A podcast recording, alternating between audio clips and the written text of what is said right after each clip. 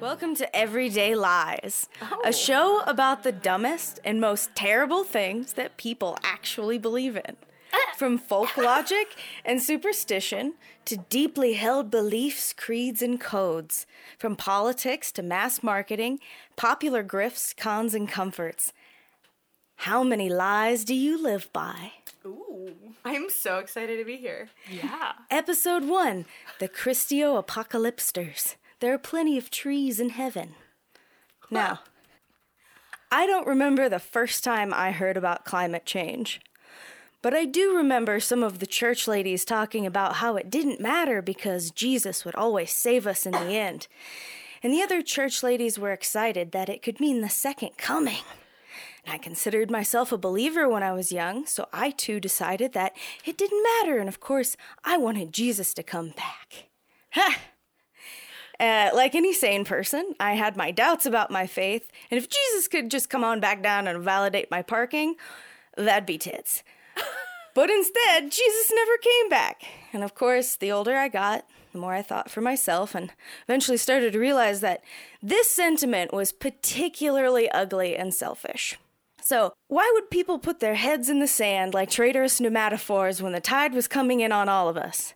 To quote a Pink Floyd song, would you exchange cold comfort for change? A comforting lie can keep you going when shit is rough, but it can also be a major downfall if you can't reconcile it with reality. So here you are between the pit of your fears and the summit of your knowledge. Do you make peace with reality or enter the twilight zone? In this episode, we'll examine the distrust that surrounds the issue of the climate crisis. What are the main points that lead people to believe that it's not happening, it's not that bad, or that it could be a good thing, so maybe we should let it all happen? And my guest today are Sophia Mayart Guerrero, Camila Navarrete, and Kristen Green. And I am just so excited to have all you ladies here today. Uh, tell me a little bit about yourself. Just start with you, Sophia. Uh, hi, I'm Sophia. um, I'm very excited. very excited to be here. That was a tremendous intro. It was really difficult for me to not just like shriek the whole time out of agreement. Um, uh, I work on environmental policy and lobbying at the state level generally. Um, I have a theater degree and a minor in political science. Uh, I have many dogs. Many I'm dogs. adding to them regularly. yes, please tell us about dogs. Also, I think chickens too. So I is also, that like yeah, is that a Well, and, and I'm gonna Is get that an bees, and I think that's when it becomes a menagerie. When I have three types of animals, I feel like that's a menagerie. Okay. I don't know Great. how to define menagerie, but that I feels mean- pretty good. You're an animal, so technically you have a menagerie. Oh my god, that's a really great point. Just that's a really great point. My, I also, I would just like to add my uh, contribution in the climate apocalypse is that I'm good at canning things, so I'll be able to trade people canned vegetables and jams Oh, awesome. when oh, it is more difficult to come by them. All And canned laughter when none of us have anything left to laugh about. Yeah, that's Great gotta get it transition. Kristen Green, everybody. Tell us about Smiles. yourself. Uh, let's see. Well, um, I also have a dog. Yes. I don't know why I said that with a question. in He's the literally room? in the Who's room. in the I room have right a now? dog. Yeah. Is he? He is in the room. Let's see. Um, I do like puns. I, I consider them a medium that you can kind of like. It's a way I see the world. Kristen Green is our pundit. Yeah, Yeah. thank you. I kind of wanted to say it, Oh, but it's like, but no, but it like, can you self? No, you need to be introduced. Yeah, no, totally. Like, thank you. That went well. I did it? I don't know. I'm. I guess you could say I'm. I'm in a life of transition right now. So you know, not what our energy portfolio is doing. Let's see. Um, I lived in Denver, you know, with these other fine ladies till pretty recently, and then I sold my house. And I left my job, which was also working with Sophia, but I was working on water policy. And now I've been traveling a lot and hanging out in Oklahoma. and I'm going to be moving. What's up, for- Oklahoma? Yeah. Uh, and I'm going to Anybody, be any moving, shout outs for Oklahoma? The, the uh, armadillos what- have how all my. Oklahomies doing out there? Oklahomies.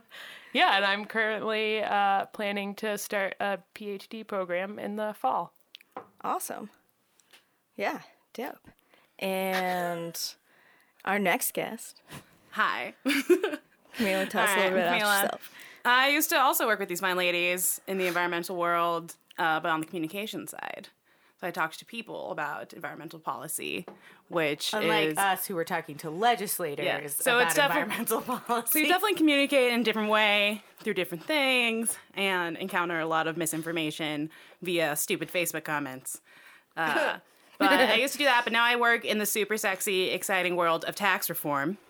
And focusing yeah. on Bow, chicka, bow, wow. I'm sorry. I'm sorry. Are we gonna get fined for that? Are we gonna get fined? Is that too sexy? I think Okay. it, Okay. Just I'm making sure. Just make sure it's not too sexy. I mean, if But it's like, anything are we like, going to be like, fine? You know? if, it's, if we're anything like oil and gas operators in the COGCC, Right, we're not going to get fined at all.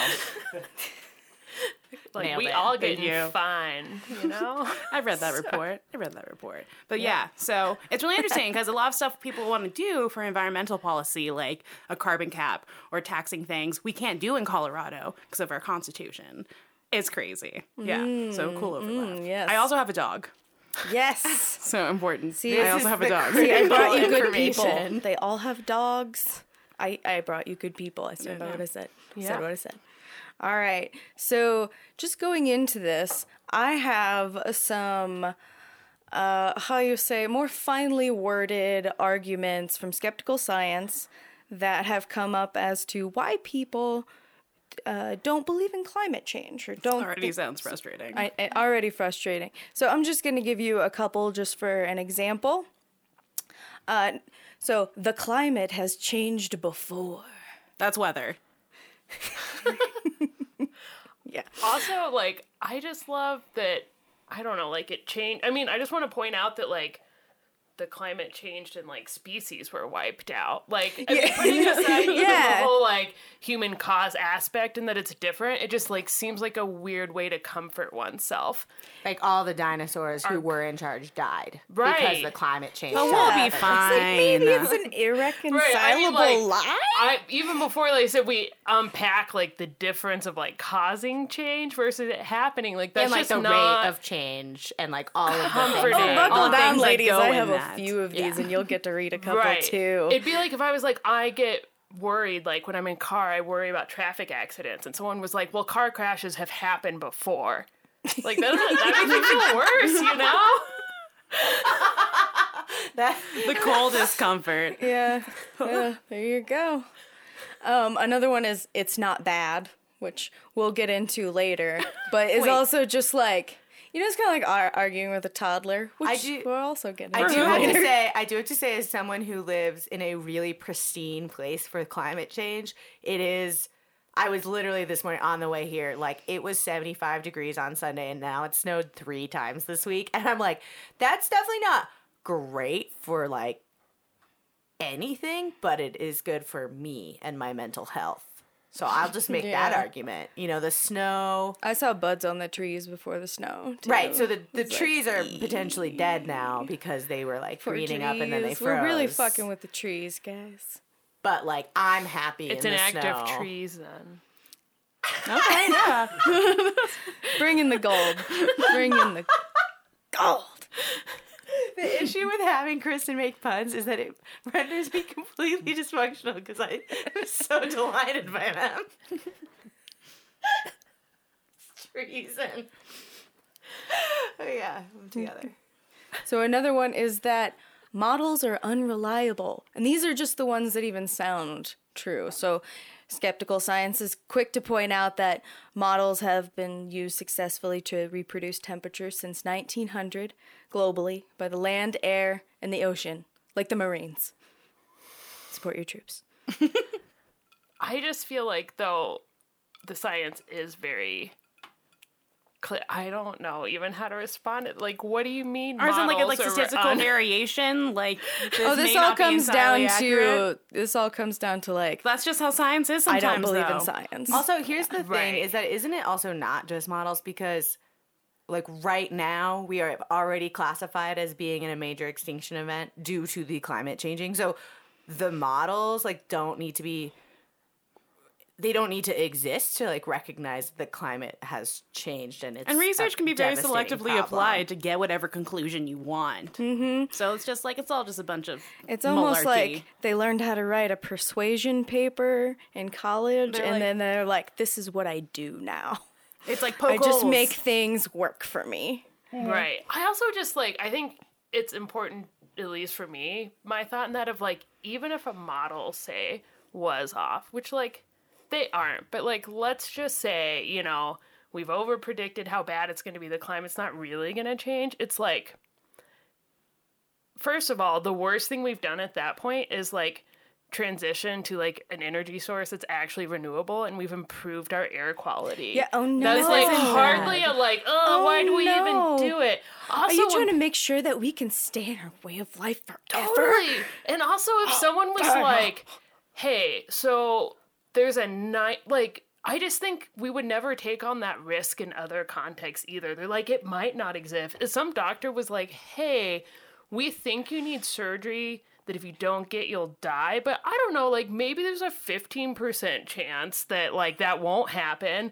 Like who's gonna be like, you know what, I'm just gonna like put my eggs in that 15% basket. Like Oh, we're no, we're gonna get to those people actually. oh my god but you know it's just like i think we need to keep the perspective of like if this is real which like it is you know i hate to even entertain the No, thought yeah. that the science could but it's Don't- like don't talk that. about a like gamble you don't want to take like high risk low reward if you ignore this slow reward is right. So I'm we're now gonna go over the dumb ones, and I'm oh, going Those to. were the those were the smart ones. those were the smart ones. You mean yeah, like- those were the smart oh man ones. does I didn't.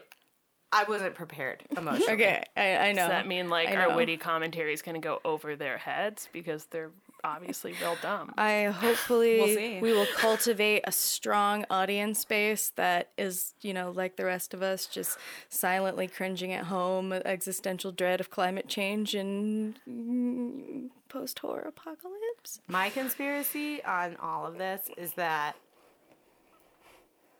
actually there's not very many people who don't believe in climate change. It's just like a handful of very well paid staff who are like trolling the internet, making it seem like millions don't believe in it. But I just think people kind of know.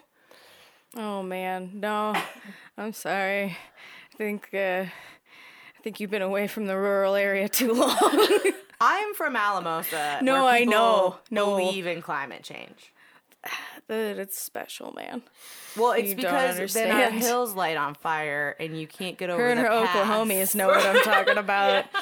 I'm also really- from the rural Midwest, and no, Well, don't drag rural Colorado down with the rural Midwest. I'm just saying, like, no. I'm s- what I'm saying. It's a different place. Like, No, but no, what's interesting about that is like when people, like you were saying, like when people don't see it, they don't believe it if it's not relevant to their Right. life. Or it's Yeah. like, I think it was like a New York Times article a couple years ago that the strong, one of the most persuasive things to people change their mind to believe in climate change is that a, a climate event happened to them. Flood, their home was damaged and had a financial repercussion. And then they're like, oh shit, this is real because it's hitting my bank account. right? Yeah, that makes That's so sense. selfish. I mean, Oh, that's yeah. like totally. I mean, Alamos, like I'm saying, like if it snows too much, the trucks don't come. If the hills light on fire, the trucks don't come. The Walmart gets empty. Like people understand the environment. Yeah. I knew someone who like what finally like brought them around is that they noticed armadillos were moving farther north. Which is felt like think is they're like, real. They're like, they're not the so armadillos. which is just like the epitome of like you just need the right message. and they have, for they someone. plague. Like what They have percentage? right? Like, like So do a in case poll. percent percent of people are persuadable by armadillos. Yeah, in case anyone's listening who's on the fence and this is useful, armadillos are moving further north. Share it. Yeah, yeah. Put a pin in that and keep it for later, and just just read it every day. Yeah. the armadillos are coming for you. Yeah. Oh yeah. they have leprosy. Oh. That's what it was. Let's try to think of the disease that they carry in their They have, bellies. they have So all of you climate deniers, maybe go pet an armadillo. Sorry. which is you know also science that you can deny and do what you Biological will warfare? A little bit? They Maybe? can cure it. They Yeah, can cure it. I was gonna say, Uh, we think here at Everyday Lies not so actually don't condone the use of biological warfare by Would armadillos. It's- biological it's warfare? Is that a don't, legal like, gray area we don't could fuck with the explore? armadillos. Okay. We're animal lovers here. Okay. Anyway, I'm gonna pass this around, and I want you guys to read what's in red. Out- Okay. Like out loud. Yeah. Right. No, in, to yourself, and then meditate on it, and then report back to me. In a, yes, aloud. No, I'm not very good at this medium yet. Listen. We are listening. It's a podcast. ClimateGate CRU emails suggest conspiracy. What is climate gate? What is CRU emails? Um, What is Why the are we adding gate to conspiracy? everything? Nixon. because I know, but just we've that joke's been done Just just like- for like 40, 50 I don't know. We just saw Frost Nixon last night, Oh, okay. And so was- you're in the you're in the mood. and it was great. It was really good. Mm. It's at the Vintage Theater in Aurora. Watch it. this is perfect. All right, pass the next one. It's the sun. Dun dun dun. I'm sorry. What? Man's most mortal enemy. Well, at least white people. What is the sun? Can I Like, just that's why it's warm. yeah. Is it What? the Can I sun? anyone? Is that I didn't. The or- next one. The next one? Okay. Al Gore got it wrong. So we love we love dead horses, do we not? Gore got it wrong. it's like He was Al Gore is literally the only guy horse. who's like ever said climate change is happening. Just like, listen, if we just ignore Al Gore, We just it'll say it was go wrong. away. Just Like, no. How powerful do you think a dude that lost the presidency is? Like, Oh, I don't. Remember in 30 Rock where he's like, I hear a dolphin crying, and he goes to take care of the dolphin crying? Yeah, and in He's a lot Futurama, of Al. Gore's head is solar powered, so that's So pretty to- good. So to clarify with the sun, I just like is the sun getting bigger? Are we getting closer to it? Like that, those also seem bad. So to clarify to the sun thing, um, I think the sun is getting hotter, but actually our sun is getting cooler. Right, it's actually, like, gonna getting go hotter. out, We're it's- going in opposite directions. Oh, so the sun, so Eventually, we're gonna yeah. freeze to death. Eventually, yeah. Okay. I think That's we the have. cold Don't truth. tell them that. They'll, they're just they'll use that next. They'll be It's like, like "Oh, Titanic." we're cold. It's like actually, it's really sun's good dying, that the climate cold. change is warming us right now, because then when the sun dies, the Earth will be dies. Okay. go. Yeah, Exactly. Well, I we're just closer to Star Trek: The Next Generation, so that's maybe the that's dream. a step we need to take. Da-na-na-na. Oh, that's Voyager. Yeah, that's what Sorry, I've been watching a lot of Next Gen. We're we're just cycling back through it too, because Jean-Luc Picard. Yeah. I can't wait to watch the the Picard, and I I love the other one too. The oh, new Okay, so Star we're Trek. really excited about Picard, and you need PSA. You need to pay for it for like bullshit all access. Yeah, whatever. I You have can't it. watch I got it. specifically for Star Trek, and I was like, oh, that'd be something else I want to watch in there. No, there's there's not. nothing else you want to watch on there. I there. get really upset. That's why I Yeah. haven't watched Star Trek it's at least be- for Star Trek. Like I feel like I'm funding Star Trek, and the world needs that. Star Trek That's should fair. be socialized, just like our healthcare should be socialized. It is a necessary public good. I'm just still thinking about the sun thing. That one. Oh, if you like that one, wait, this this one, What do you this mean? one's my favorite. How is I'm it so glad getting this landed on me. Also, wouldn't that still be scary? It's still I mean, bad. I, don't I know. feel like we Yeah, should no, still it's figure still out how to dumb. It's prevent. It's like the sun's having a mood swing. It's No, like he'll be, Bubba he'll just be wants fine to in an drive hour. his truck. the thing is, is that an electric truck is gonna be faster anyway. I mean, if the sun is getting hotter, we really you should be stepping up explaining solar. I mean, that seems like all the more reason, you know? So the next one on the list here is my favorite, and it's just it's just hilarious to me. And so the argument is Mars is warming, and Skeptical Science's reply is Mars is not warming. what? Wait, What does that have no. to do? exactly. like, the shh, fuck does it have to do with anything? If Mars is warming, does that mean we're just gonna move there? Because isn't it? It's too cold right now. Did they find water? They That's found a- water. it's right? ice. I mean, you know how snow bunnies are. I call the house by Matt Damon. if we move to Mars. No, they got him. They took him. Oh, back. yeah, right, they right, him. Right. picked him up. Never mind. What's the don't want to go anymore. if Mars? Is Mars warming me? Does that mean that Earth So we- isn't warming because like Mars is we just all taking all the collectively or like we don't need to worry about it because Mars is doing it too. like if everybody's doing it. Right. That's still not good. They're though. like, no, no, You no, shouldn't like- jump off a climate bridge just because your other planets are too. Does that work? Yeah, I just love it. So like we have there. the enabling planet Mars, basically, is the world. Your mom doesn't. want your mom doesn't want you to hang out with Mars. Mars is a bad influence. I just like I am genuinely cigarettes with Mars is the intrigued in like the individual premises of that argument. Like do are they saying like because all planets are warming again it means that like, you know, there's no humans on Mars, so obviously that's not what causes things to warm. Do we not need to worry about it cuz all the planet I just I think you can just use just about anything, and someone who wants to believe that will just believe it. yeah, it's like a horoscope. Yeah. Mm. Okay. You okay, know, like, so Sophia, read the next one, and then you. IPCC is alarmist. International Panel on Climate Change, which is world the world studying together the the effects of climate change and uh, if anything which i'm sure you know you ladies know because that was your job but they're they're kind of underestimating what what what other scientists are saying will probably happen so, also Well, I just I don't know if people know this because I think people in general think there's like an alarming rate of political change. It's not. I mean, like it, even if the IPCC is being alarmist, like for for the U.S. to like get to the place where they are responding to what the IPCC is recommending in terms of like emissions reduction is like it's just politically genuinely not happening. I'm just gonna say too, if I was trying to like create a fear mongering entity, I would not name it the International Panel on Climate Change. You know what I mean? Like that. no you give something an obscure name when you're trying to bury it right? Yeah. Yeah. I just, you know, I'd be like, I just Freedom, Eagle, Liberty, Operation. See, that's how you name some Death. shit. That's how you get some like- ledge pass, some butts and some seats.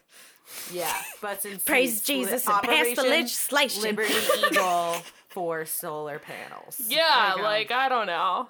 What a No, missed that- opportunity. Is it? Hasn't uh, it been alarmist for a, a while? They've been saying the same stuff. Well, you This know, Al isn't Gore got it breaking wrong. news. So isn't that after a while? It's not alarmist just because it's been it's part it's it's been discussed. It's part of the Also, dialogue. like climate change started being something where really regularly in politics, people were talking about the problem of climate change and how to address it by reducing emissions. Did we just forget in about the acid rain? seventies, like literally, in the like, that wasn't good. Acid rain. It's like that was that's we don't have to pay for that's that. some shit. Like you know, it's like we're Acid fine. rain. Okay. Yeah, I feel won't like come this, back. I feel like this about like water too, like the Dust Bowl, for mm-hmm. example. You're like Once again, oh, you're about the totally Dust right. Bowl. Like drought as, Oh, as a be- problem resulting from climate change. It's just like, oh yeah, we'll be fine. Just like we've been fine every other time there's been a drought that Yeah, killed a bunch of people that- and tore down society. Yeah. you, you know, know, it's like people they don't care about. It's usually poorer people, black and brown people. They don't care. People really romanticize anarchy too. All right, Kristen, read the next one. I feel like I'm getting really good ones. yeah, mine all have It's- had acronyms I don't know so far. That's not fair. Isn't that working in politics? Yes, Acronyms that you is don't like know. actually half my job is trying to figure out Uh, acronyms. so mine is it's not happening Which or one? INH just to keep it. Yeah, hashtag INH. Question. I mark? just want to say that that guy is Lives in a basement. clearly clearly an accredited scientist, It's, right? Like that's an Right. excellent if can I, if I'd like to sum That's up that, if I could just sum that one up, uh, nuh-uh, yeah. is basically that argument. I like I really like the simplicity of that. I really you know, there's something about it where it's like, okay, you're not even really putting on airs trying to tell me about how you know all the things. It's just straight up In I your world, this does not exist. Right. Like it's just it's a way of it's a simple viewpoint. Like you must sleep so well at night if you can look at atrocities and just be like, I just don't think that's real. And it's like, I bet that you have zero insomnia and also very little creative drive. Your Because paintings suck. yeah, I bet you're. I bet you have Sleep like babies no- for nine hours. Yeah, and I bet you have no poetry Right. game. Also, all I can say is anyone who argues that clearly hasn't spent time around armadillos. Know your armadillos. Hashtag know your armadillos. All right, so we kind of already did 10, but we can agree if we need to move on. Other planets are warming. I feel like we talked about that. And they're just not. Like, there's just. And why would it matter? I mean, that is truly the Like, question. is the universe warming? Is that what they're gonna ask next? It's like there's Also, no life forms over there. Like that, there's a reason. Like that's not good. Because half This these people aren't even like down with the universe actually existing. right? Anyway, um, so the next one, it's a natural cycle, which as we pointed out before, is is dumb because like even if it's a natural cycle, it's still gonna kill us all. yeah, and like first And of all, we're there's adding to it like yeah, and a also like it's not. It- and like it's it's, not. not. Like It's first just of not. all, it's not. Um, and I sound like that guy. I'm just like no. ah. it's not happening. Yeah. But like, it's not natural. First of all, and then second of all, that literally killed everybody. Yeah, skeptical science points out that uh, it they're not warm or um, like it's it's not warming due to natural cycles. Like it, the only thing that fits this is the shit that we've been up to. Yeah. Can I, Since also, the can I circle back to the other Revolution. planets? Like, if you think about Venus, it's got a very thick atmosphere that's not breathable for humans. So even if, like, say, Venus is warming because of its thick atmosphere, like, we don't, we can't, it's not an option. we can't survive in that place either. Got a long way to go until we get the Enterprise. I just Yeah. also love this idea. I That, mean, they like, just did Space Force. I don't believe that we can do Space Force. like accurate climate models, but I guess I believe we're accurately measuring temperature trends on other Yeah. planets. Yeah. Just to bring that one. Some real selective knowledge there. And also, I would just like to point I'm out sorry. that the Are you reason saying there are holes in these ideas? Oh my god, just like the ozone, am I right? You know the reason Throwing up O's. the reason clearly is too like because it's the sun. It, actually holds Well, you know, together. because Al Gore got it wrong. right, Yeah. like Al Gore was wrong. It's the sun. Other planets are warming. but we also don't know any of this because science is fake. Right. Which is why And also- INH, it's not happening. That's right. To- yes. Full circle. All right. And after that Wait. sexy tidbit, everybody put down your 4chan tags. I have uh, one more. Wait, that's a really interesting point. I'm sorry, just leap over you. But before before it goes away, just like all those arguments build upon themselves, and they're just misconceptions stacked on top of misconceptions. Yeah. Go ahead. no. That's a great point. I was just gonna say Are you this is not as it's smart. a misconception? In a way. Conception. lie within a lie within a lie within a lie. and then we all die. And then we all died. Yeah. God, a great I was just gonna say that. Did you guys too. see That that was our theme song. We haven't picked a theme song Well, yet. that takes care of listeners. FOMO, though. Yeah. Like, if we all die. so there's that. yeah, I don't have FOMO about that. Zero FOMO. I kind of have FOMO. I have a real FOMO problem, so that would. I don't know if we're all missing out. Is anyone missing out? Or do we all have the fear? Or do none of us have the fear? Oh, I thought that what you were saying was that Oh, like if you missed out on the mass extinction. No, it's like we are all died, so you can't, you know. Yeah. So, the another one. I'm gonna go over the next ones real, just kind of quickly here because they all are like pretty, you know, you know. Okay, so uh, scientific. Were you gonna say renewable energy. And, no, renewable energy is too expensive. All right, Sophia, that was your job. Yeah, I have. I mean, I have really specific things. I mean, the thing, the thing that always gets me about this is that actually, as much as the electrical grid is moving to renewables, is hundred percent happening because of the economy. Like, it's not because these large to invest. corporations like utilities were like, oh, you know what would be great is if my next like major business endeavor was strictly philanthropic and I pay twice as much for energy. That's not why it's happening. It's happening because it's cheaper. It's a lot cheaper. Wind energy in particular is cheaper right now than natural gas, which so far in history has been the cheapest. And if you look at the subsidies, the rate at which natural gas and coal is subsidized by both federal and state governments is a huge percent about why they're even remotely still economically viable. And like wind and solar, yes, still get subsidies. All corporate things get subsidies. And then you don't want to subsidize healthcare. Okay, whatever. That's a sidebar. But the thing is, is that like, yeah, wind and solar is subsidy subsidized, but if you look at the percentage percentage, and the amount of dollars going into that is very small. And if you just like remove the subsidies out from all of it, wind and solar would be your absolute best bet, and fossil fuels would just disappear. Right. Like the Are- are only you reason saying that, coal is open is paying subsidy. to keep a dying industry afloat Yes, that's hundred percent. Like your due tax to dollars, political negligence. your tax dollars are funding and, and fossil fuel production. Just like the tax breaks are insane. Well, and then also then they go bankrupt and bail. Like in Wyoming, literally the corporate people who owned the mine, the coal mine that this whole community has been built around for you know decades, generations of coal miners, of working people who are like. This is the only industry in their area, right? Like, I have so much empathy for that. Like, talking about being from rural places, right? Like, that's a real thing. But when then the, the executives of that company realize that they are- uh, don't have a financially viable product anymore, they literally put all of their profits into offshore bank accounts and then fled the country and didn't give all those coal miners any notice or even their last paychecks. Like this is a real thing that happened.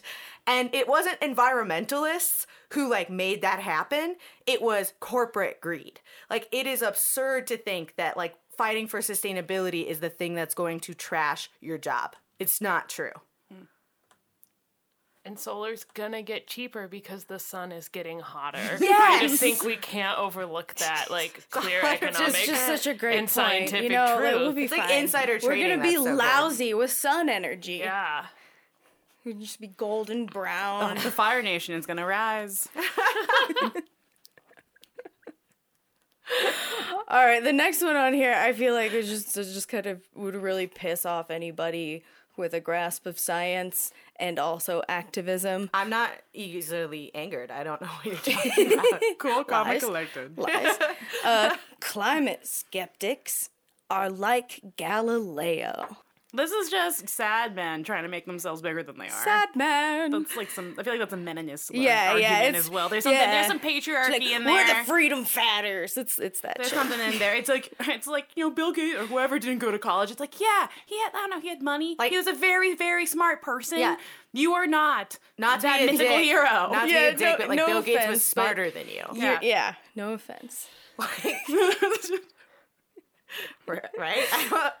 I don't- And Yeah. this one, okay, And so also, I feel so like was Galileo. Just to like really bring it back, Galileo is Now smarter. wasn't than Galileo you. imprisoned? Like he was not like it's not I- that he like sorry, was he potentially executed? But like, did it wasn't he imprisoned and shit? I feel like I learned about that in Catholic school. He got school. some shit You from know, the like the church, church yeah. gave him some shit, but he was like telescopes or whatever. You know. Yeah. Obviously, I have a great grasp of Galileo still, but yeah. I think he was the one he who said the measured Earth the is at shadows. the center of the universe, like for reals. And then they were like, "Die, pagan I think bastard!" he also yeah, he also said it was round. yeah. It was round and not the center of the universe because he measured shadows and could tell, see that there was curvature. Because that's how easy it is to tell that the Earth is round. By the way, is that you can literally just calculate the shadows on the ground at like ten feet apart. You don't even need an iPhone. You don't. There's no app for this. You can just do it. If we ask Siri, will it tell us the Earth is round? Because it would be problematic to me. I if don't. She's I don't want to know that. That. I I can't emotionally handle that with the rest of this episode. Okay. Neither can you. okay, so the last one I feel is particularly stupid. Um, underground temperatures control the climate. So do So the like the lizard molten people. core, I'm guessing, yeah, and the lizard people that throw all of our, you know, babies into, you know, every time you have an abortion, a, a baby is tossed into the eternal coal fire for the lizard people so that they can power the new world order. I heard that's why Obama got elected. Also, like, isn't that how molten lava cakes are made that they sell at Chili's? Oh, that's It goes all the way to the top of Chile. all the way to the top. I like the idea that Chili's is the top of the deep state. That's It's Chili's so so easy to gather and have a people. meeting over their appetizers. What is Yep, it? The I, I blossom, stand by whatever. that. That Onion is blossom. truth. Em, you should see if you can get a sponsorship from this. Yeah. Can I get it sponsored code? by the New World Order? I mean, Chili's. it's a chilling thought. Also, okay, but uh, where is it That was coming a- from? Do they was, think that was handed to you. I That know. was- she didn't have to work hard enough for that part? No. Is that what you're saying? no. Okay, so before Wait, we wait, wait, We have no. We have to revisit this. I just need to understand. Not Chili's. Although now I could really go for a molten lava cake. Being totally honest, but the the ground isn't hot. I just I have to just in what Okay, so cuz all of the other ones is basically people just being like I can't see it or touch it, so I don't understand it. Like the sun getting warmer is like the sun is hot when I'm outside, so that's what I think's happening, right? Like I it, it doesn't come from an understanding of science. It comes from just like if I can't just like see it happening, then it's not real, right? But like the core being what controls the weather is like you can experience the like you're on the earth's crust like you have probably at some point been exposed to something coming out of the center of the earth like a hot spring Yeah. Or like- maybe if you've been in Hawaii or something. Yeah. right like you've seen a picture of a volcano like it's not it's not separate just the ground. Also, the ground is cold is the like missing kind of premise in that like if it's happening in the ground then emissions don't impact it? Like i'm also trying to understand the relevance of like why it would matter that it's the middle of the earth and not the sun Because it's the dinosaurs down there and all of their carbon emissions. yeah I They're mean, making it hotter. It's the lizard people. I mean, actually, the dinosaurs you like are the making DI it hotter because Ah. that's what a fossil fuel is. So the dinosaurs are to blame. Just controversial shot, hot hot take. the con. It is this the just in fault. breaking news. this is why we dinosaurs need more actually to blame for climate change. It's a fact. Yeah. I mean this is why Tonight you at know cremation or cannibalism we don't want to let those corpses just like rot in the ground and cause problems they'll just later do this again. Oh my god! Have you guys heard about the new bill at the state legislature? I think it's maybe Titone doing it, but it it's is- but Yes. it's instead of um, you can be you can be composted, Oh, yeah, composted. or you I can be broken that. down. I want and- the tree thing. Right, and one lady did it. She was like, "My husband and I love to garden, and then he died, and then I made him soil for our garden." And I cried. Oh, I was- CCC, compost it, cannibalize it, cremate it. Oh it's like the it's like Keep the three R's. eco-friendly. the three R's reduce Instead of reuse, reduce, recycle. reuse, Yeah, yeah, definitely the three C's.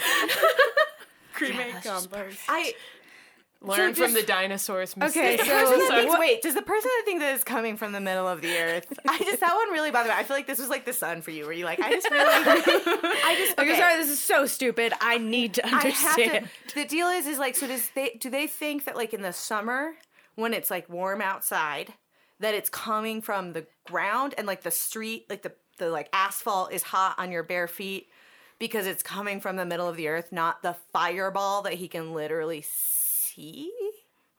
Um, Like, again, I think this is a convenient phrase that you can make anyone who wants to already believe this Yeah. thing, and they'll just take that. Snow They'll would just be like, snow well, this just melt. guy who seemed like he knew what he was talking about, and like I want to trust him, said that it's all controlled from underground. So I, I'm just gonna use that as part of my worldview now instead of actually looking that up. the snow would melt. It just doesn't.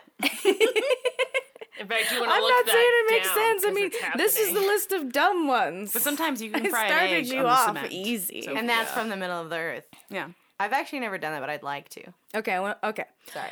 Before we get into some numbers here, I want to take a sidebar and revisit an odd story and pseudo hero Kevin Costner What? and the Deepwater Horizon oil spill. Do you all remember the Deepwater Horizon oil spill? I do. I do, but I don't remember Kevin Costner being involved. Oh my god, I remember. I think I remember because my mom is such a Costner fan. and I had to sit through Dances with Wolves like 40 goddamn bajillion times as a kid. it's a good movie. Sure. How many Show me a zeros picture is of it to represent Costner. a goddamn bajillion? Just out of curiosity. You have to actually scientifically notate that with like Oh, okay. X's Yeah, and yeah. exponents Cool. and shit. Yeah. Okay. So kind of remember. you kind of remember this, but just to recap, this was the largest marine oil spill in history. April 20th, 2010. So we're coming up on the 10 year anniversary. And the drilling was almost 5,000 feet below the surface and 18,000 feet into the valley of the continental shelf. Like, like what? First of all, this is And how, how you did get he a do it we can't do anything hot else in the ocean, but somehow oil and gas is like, no, no, let us do something really risky down there. Like, This is how you get a megalodon. I'm just saying.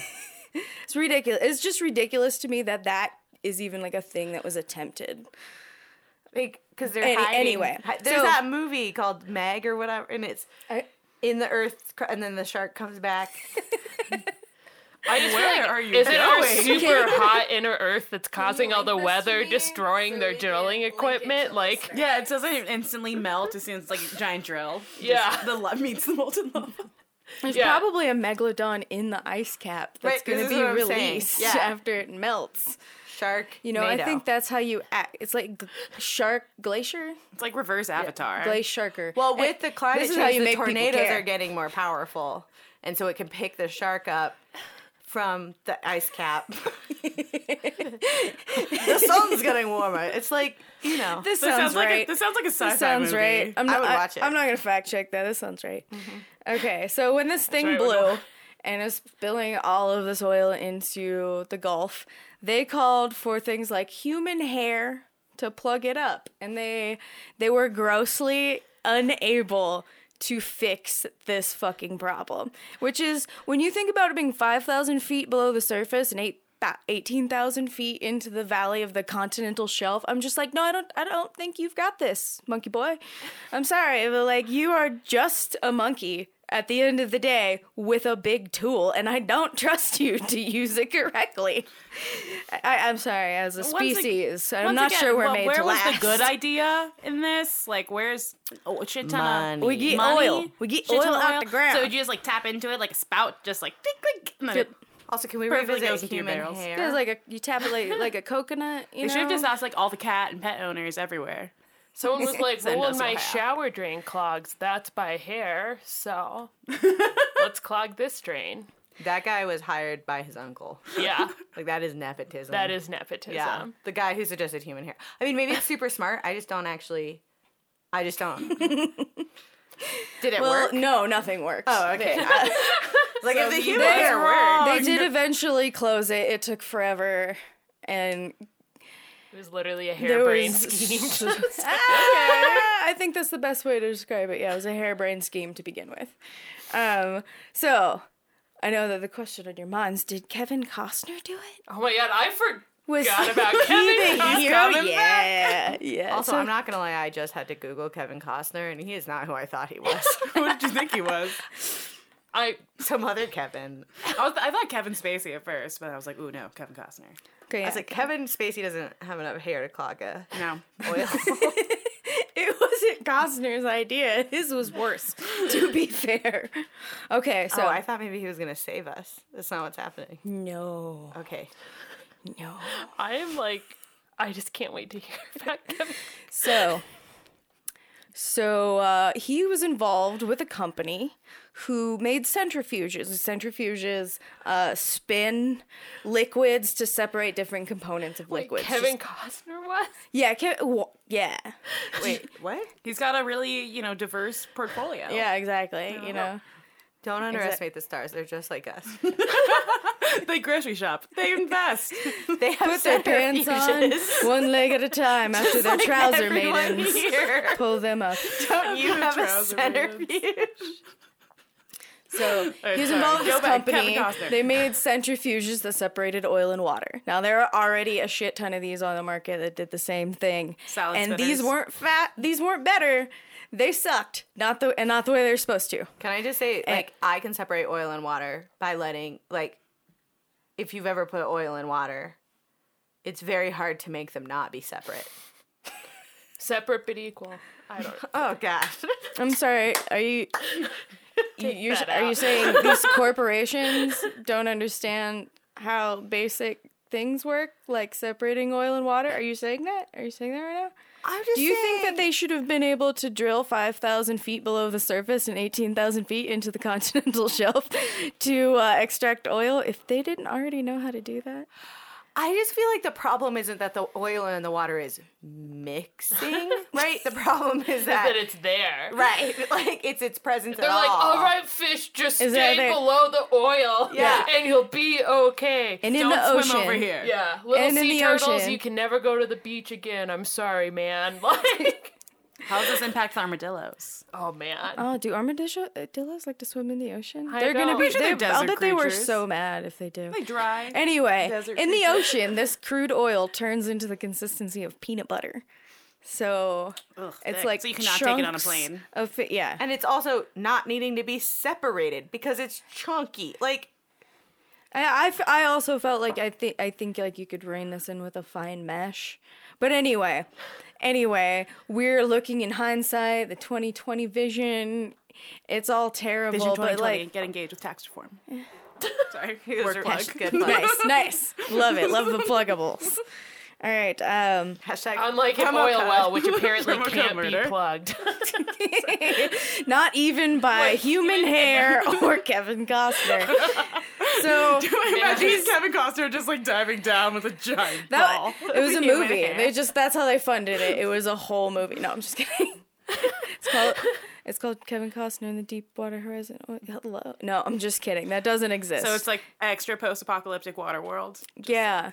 It's like it's pre-water world. Man, they should make that movie. All right, let's pitch it. Okay, okay, okay. We'll pitch that to Netflix. They'll take anything.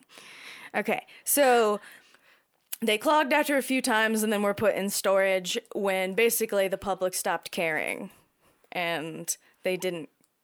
They didn't care either, and it was just like kind of manually done after that. Um, he also allegedly swindled. the centrifuge. Yeah, they didn't work. Were you gonna put it? Were you gonna spin the whole ocean? Like So the entire Just Gulf the of- Gulf the entire Gulf of Mexico. with thirty-two of them. What? What about the fish? Fuck them. Fuck them. They already did They're not in this situation because they care about fish. Ew, fish. What does a fish ever done for me? Steer Well, clear. about it. If we kill that all the fish- fish, they'll turn into oil for us that much sooner. That there it is. There is Worth right there. it. Yeah. Are you saying this was not a well thought out plan? L- like at all? I mean, Kevin Costner's known for thinking things through, so Ke- I know BP and Kevin Costner. How how I mean I would trust them implicitly. They should run the government Why do we think that like rich people inherently know stuff? because they're rich. It doesn't make you smarter to be rich. No, usually it's just compounded wealth. Right. So You like just because rich, Kevin and Costner then you stayed got rich. rich, mm-hmm. You weren't smart they maybe were like more than one maybe, time. Maybe he's the same. Like, does he have an engineering Which, degree? as a friend of mine said recently to me, the the sun shines on a dog's ass once in a while, which is a great Midwestern colloquialism. Colloquial. What does that mean? you know, it's like you know, every once in a while. some good shit happens. Yeah. So it's Or good when some the bad- sun shines on the dog's ass, just to make sure. I'm No, following. it's like however you want to use it. It's like the dog in the sometimes even the most unlikely thing I trust happens. the, I the dog in the room. The dog is only getting warmer because of the center of the room. Yeah, the the sun. He's he, the, sun, sun is has getting hotter, and then the earth, and he's right there in between Yeah. it, producing methane. And like, should we be putting dogs on Mars so that their butts can warm there? Yeah. Also? good idea. yeah. Hashtag send dogs to Mars. Yeah. promo code. Promo Okay. code. Okay. promo let's code. get Kevin Costner and get him uh, working on tell me this. more Sorry. about. Yeah, what, tell me more. Okay. Okay. So. So he also allegedly swindled actor Stephen Baldwin and another out of their part of the profits How from this deal by Dare he? by telling with the them basically that this deal with BP wasn't going to happen, and then they pulled out their money, and then it happened, and then he kept all of the profits. The deal with BP um, being the he sold centrifuges. centrifuges. Yeah, them. the 32 centrifuges just- to clean the whole Gulf I- that I- didn't work to get the peanut butter, the crude peanut butter. I out of- yeah, know yeah, I uh. know that that's what you were saying, but I just I can't Right. quite follow it because my brain is having to work so hard to like accept the absurdity of the situation. Like Also, when are people gonna learn that like pulling out doesn't work? I know, right? Jesus. That's how you fix it. So, All right, so Jesus, not pulling. I still are they gonna put the centrifuges like just like at this condoms. point like it didn't end up working, but at this point was like the plan to submerge the centrifuges or to like siphon the water and oil into Sophia, the I love you. I think you've got to let the separation. I'm sorry, babe. I don't have the answers for you. and You have to let this go. You have to talk to Kevin I'm Costner. You've been Tweet swindled. You've been conned. Like this is the thing. People believe this stupid shit, and then they get Screwed. You don't think Kevin Costner believed in his plan? I bet he did. No. no. I think he So- believed it would make him rich. Yeah, I think he believed it'd make him rich. So I believe that. the courts ruled in Costner's favor, but it does seem really convenient. And in After the ripping end, off his partners, they're like, "You're fine. yeah, It's cool." Yeah, wait. they decided that was fine. Wait, so he got he got in legal trouble for ripping off Steve Baldwin, but not for just like Yeah, ripping off. I mean, yeah. No, exactly. did anyone get sued for polluting the Gulf of Mexico and killing everything there? I don't know. Because I feel like fact, maybe I'll try to wrong. Google and post up with this episode. like that's the wrong court case. like, I'm so Are sorry. you saying our thought- judicial system is selective? I'm so sorry that you thought you were going to get richer on a harebrained scheme that had nothing, no bearing in reality. To be fair, that is the but American that's the dream. only thing you're in trouble for. Like that's, not. That's the um, me- ca- hair and dream. No, that was terrible. I'm sorry. um, me- Dude, this is hair stretched and a little too much. Yes, yeah, sorry. It was Sorry, a hairy apologize. situation, and it really spun out of control. Oh, okay. Get it? Like centrifuges, as they spin. So Baldwin's lawyer, James Cobb, I think, said the whole thing best. Bunch of rich people fighting over money I'll never ever see, and neither will the fucking sea turtles. Yeah. yes, that is exactly. I feel like what I was trying to get at. That is an the amazing. end. That's that's what it. if we did give it to the sea turtle? Like, is anyone else just imagining sea turtles like rolling around With, in like, money shopping piles bags? on the beach? Yeah, they're just choking. Hey, They're like, I can't eat this bag." either. Totally. Why do they keep doing this? We don't want this. It's like there's Right? occasionally It's been like when your cat brings you dead things, except we just keep bringing them plastic. we bring them things to kill we them? buried them in plastic, and they're like, "Does this mean they love us? We don't understand." Oh. Yeah, it feels. So. As a side note on plastic, just real quick, we're now exporting most of it to Mexico since China was like, no mo. Just in case you don't know, it wasn't that like China wasn't profiting off recycling or that their recycling centers closed. What happened was that American recycling in particular is so poorly sorted that it's not useful. Mm-hmm. Mm-hmm. Mm-hmm. because we're right. literally behind the entire world being able to sort plastic. Like it's nonsense. So now we're sending it to Mexico, who don't necessarily have the infrastructure. So now, like Mexico City, which Oh, doesn't have single use like plastic bags and straws and those kinds of things, they banned them a long time ago, is now filled with American plastic. That is so shitty, Uh huh. and that is also very much in theme with what we're going to talk about next. Perfect. But before we, but before we go on, uh, did you know Kevin Costner has a band? Please, play What type of music for band? us right now? A country band. Ooh. I know you'd expect that, right? oh my god. So it's called Oh, no. Kevin Costner and the What if you Modern like West. In the modern. And the Modern West. Right, only a true narcissist puts their whole fucking name in their Yeah. band. What it sounds like to me is Costner? Kevin Costner, and Costner the and guys he pays to be his band. and then I listen to it, and I'm also gonna make you all listen Yes, to All it. All right, Kristen, hit your giddy Um, up. So uh, we might actually have to cut this part out. So we'll take the listen because we don't know copyrights, whatever. So we're gonna take the listen and then save your jokes for uh, when it the clip is done. Okay. Okay. I cannot believe that shit about Kevin Costner. Oh, it gets worse. Here you go.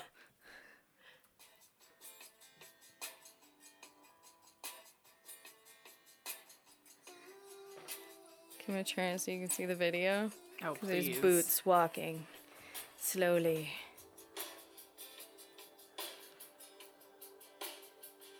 Oh, I am so sorry. Let me full screen that for you.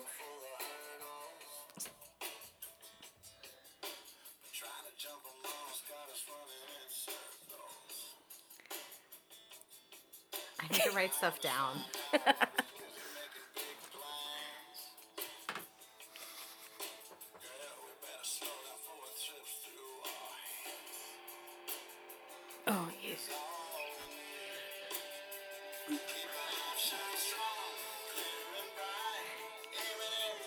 Okay, that's Okay, enough so of the that trash.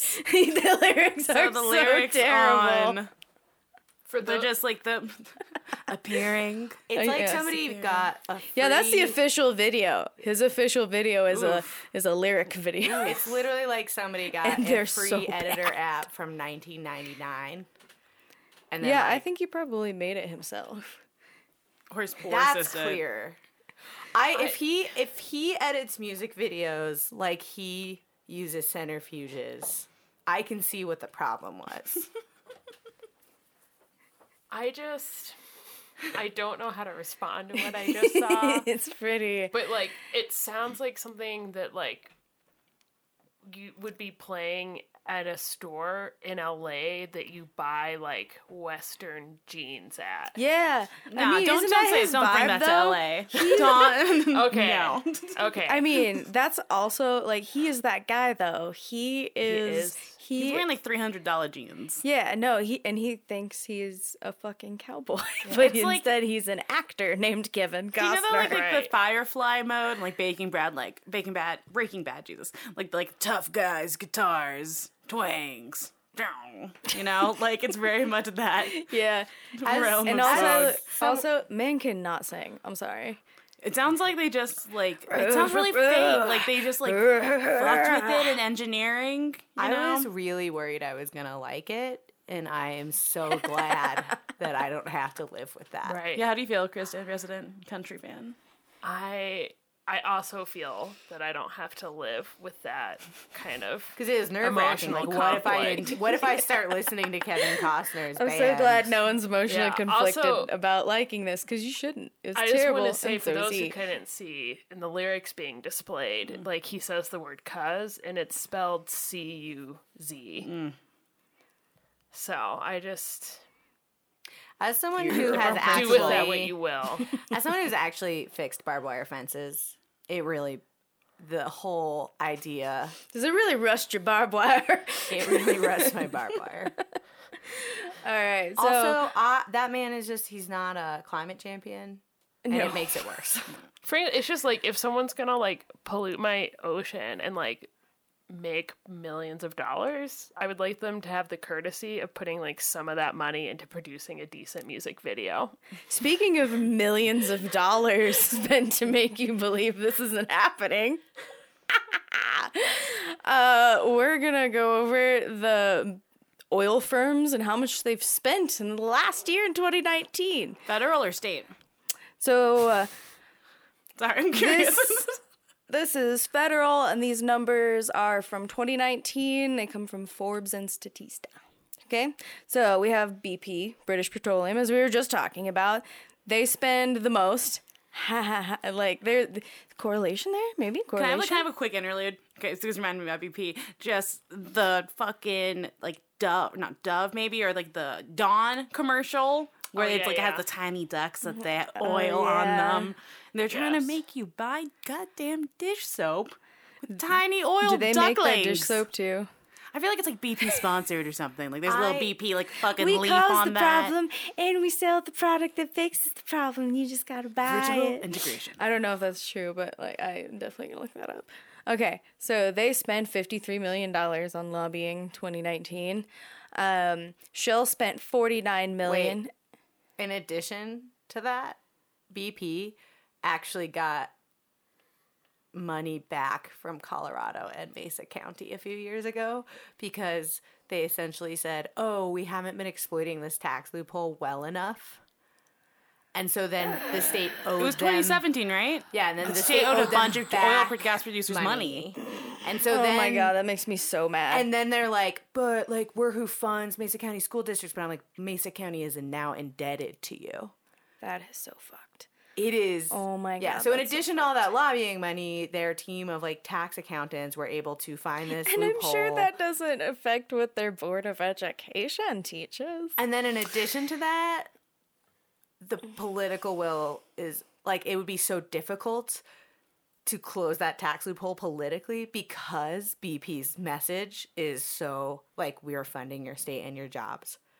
And actually like they're taking money from the state and then and then Taking we, resources from the state and not paying the state for them. and then we can't Go ahead. Dude, the state audit. I just needed to like add that like the states are paying for some of that. That is just like quick. crazy. Sorry, I'm last shout out. Quick shout out to the most recent state audit of COGCC. That was great. Woo. Man, It showed that they are not the paying first shout severance out they've ever it was so readable. Okay, I'm sorry. I'm just like I loved that report. But it did show that they are like not paying severance tax. Like Yeah. you are as a regular human paying so much more money. okay, the- ExxonMobil spent 41 million and Chevron spent 29 million and total which I was not familiar with but will become more familiar with in terrible ways I'm sure also spent 29 million dollars on lobbying are you familiar with total as a oil company No. so just looking over the the five that I just just listed, uh, we're all about the same age. So I'm just gonna say this: they've at least three of them have been responsible for catastrophic oil spills in our lifetimes. It just infuriates me the way that then the conversation again is about like environmentalists stealing your jobs. Like it I know. I they know. are not it's okay. Just just grr. they're just like not actually like helpful members of society in any way. Like I am not a fully keep it in the ground person basically just because we haven't figured out how to make like medical plastic without petroleum. But if we only used petroleum for the things that we actually haven't figured out yet, like Uh, yeah, would it should be used for science, not Right. forks. We wouldn't need to be in the freaking ocean for it, right? Like it's Yeah. just, just- absurd. And it like is. also the rate at which we're drilling for things like it's not being used immediately even. Like it's this false inflated it's- market. it's for total nonsense. It's like ruining all of the ocean and then it's like and then they pay all this money for lobbyists to prevent us getting money from that. Like Mm-hmm. legitimately, like here in Colorado, the severance tax, what was the rate? that It's- people are it's paying. extreme- It's uh, like two something. It's really small. so would you say that uh, the loss of jobs is an everyday lie? Yeah. Well, and they also like I- oh oil I and gas. Bringing laws it back, just in case you and got the something- name of the show. That's everyday Something you can touch upon that's interesting is like they claim like a part of that is just like we are we are let's use Colorado as an example because we're, we're all here like we are Colorado because they inflate the number of jobs that they um that they actually Well, they- supply it- by including like janitors of people who work like at stores that are like tangentially related it's just like a lot of inflated numbers but I may be incorrect on some of that so you no, that's clarify. completely true. Okay. Like that is absolutely the, the job numbers that they post are so different than what the like state bureau says that they are because they include 7-Eleven employees, right? Like it's not you if you are a cashier, I have cashiered places. You are not dependent on the fact that it's a gas station to be cashiering. Like that is not the reason you're there. Like that is an absurd thing. And then yeah, and then there's all of these billboards that are like, "Do you like hot showers?"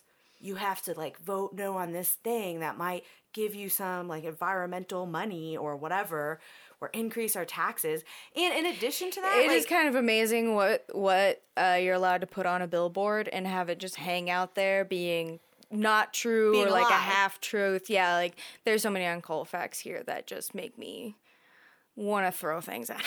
It's ridiculous. The other thing is like truly the amount of times that like you're like just just people just get so mad. They just get so mad. But when I've actually talked to individual workers who are actually working in oil fields, like we get along. We have the same values. Like, we're all Coloradans. Yeah, no, we're not d- different. We're all like we're not as different as they want. You know, if they pit you against each other, then you're not coming for Yeah, them. it's literally these So- six figure paid dudes in suits. and here is how they pit you. Wait, sorry, quick clarification about the severance tax. So different minerals are going to be taxed differently, Yes. but there are usually some pretty big exemptions under like for metallic minerals, the first 19 million dollars of profit are exempt from taxes, just one. And then oil and gas, like, like it depends, but it's staggered from 2 to 5%. So there are a bunch of exemp- exemptions. And 2 to 5%. Point. point. Can't say it because it's a podcast, but she gave the greatest like point about it. Okay. This information comes to us from Australia's US based The Conversation. They outline five types of denial science denial, economic denial, humanitarian denial, political denial, and crisis denial. The examples from skeptical science that I read before cover, and that you guys went over before, uh, they cover some of this, but essentially, science denial is the argument that the science is not settled on climate change. Um, all the claims around this that you've heard from skeptical science you know like it's it's it's a bunch of nonsense we know it's the verdict has been out for a while like it's one of those things like we talked about that i'm not just i'm not gonna citation like that's just true and we're moving on now so anyway um, and though it's not mentioned, I feel the need to also say that I've heard people say that they don't believe in science, that science itself is some kind of conspiracy. And I'm not sure you can actually get to someone on that level. I, I don't think you can explain the monumental achievement of humanity that is repeatable results. That's a lecture series on itself. So if you like already don't understand that, I'm not sure you can get those people. I really don't.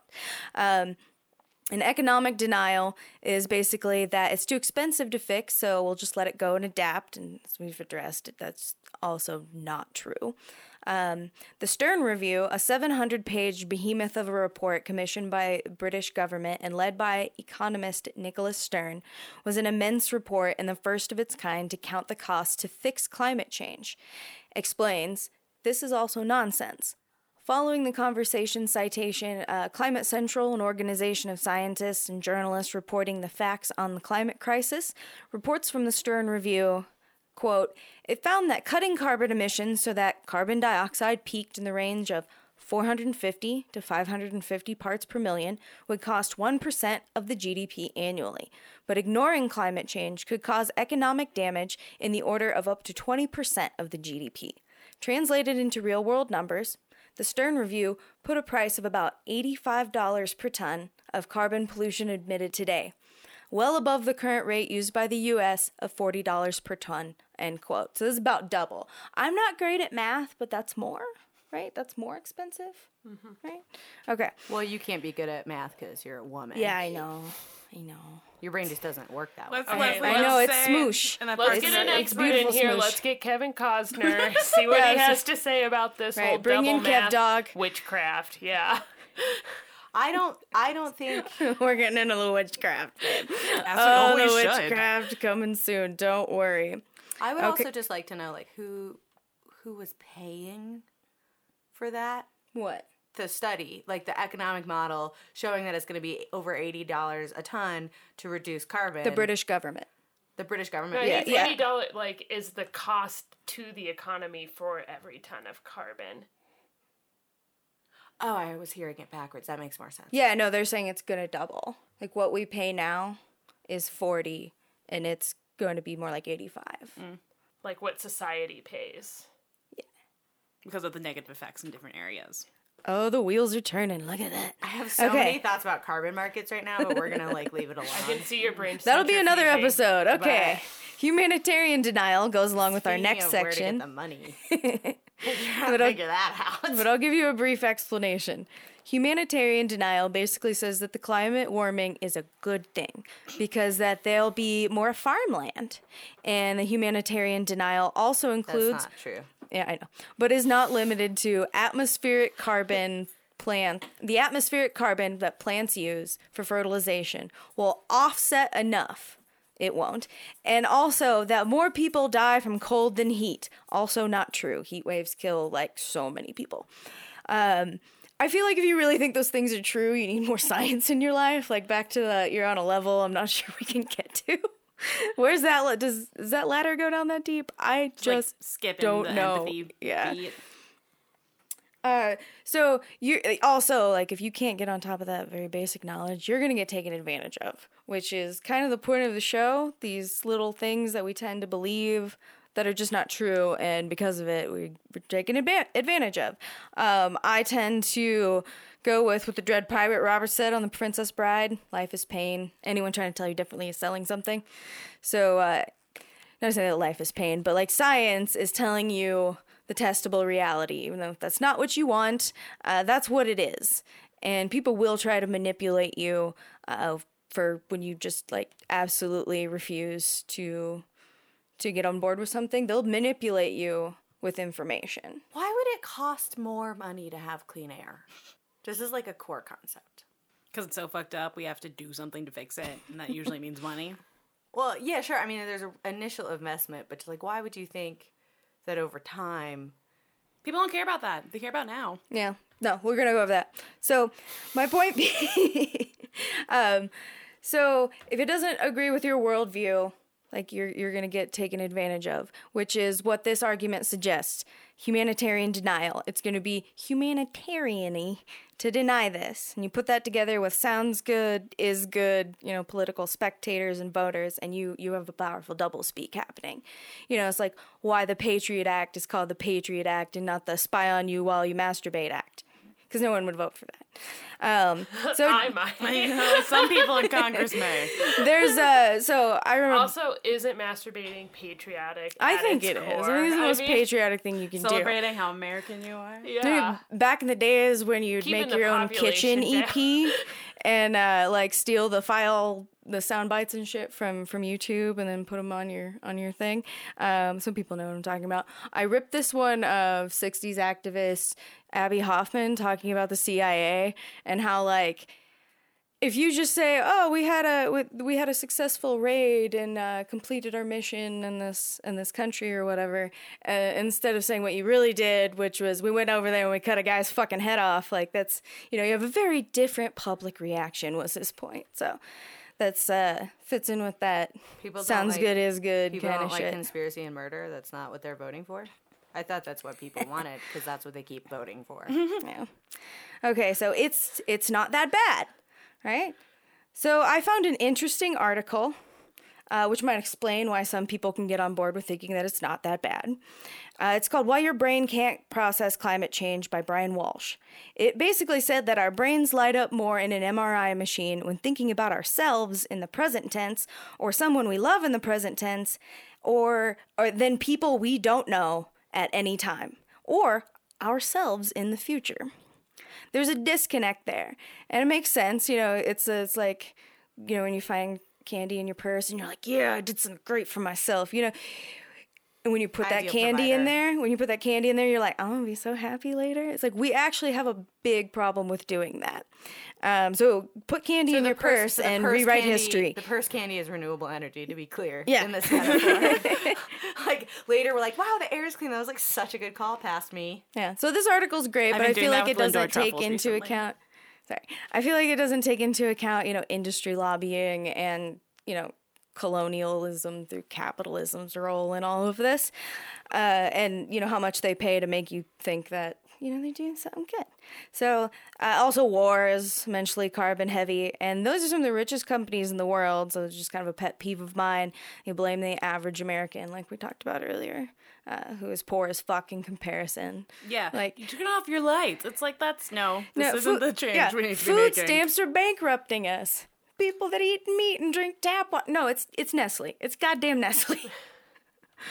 so there's all these companies and puppets trying to convince us that the climate crisis isn't isn't that bad because much like big tobacco. They've known about this for years, and they did nothing but sell as much as they could. Consequences be damned. And I think these first papers came out in the '60s. There, I, um, there was, I think you could go back in time. Chris said something about uh, how we read in a class that they could even tell that we were making things worse uh, before the modern age, like just in the beginning of the Industrial Revolution.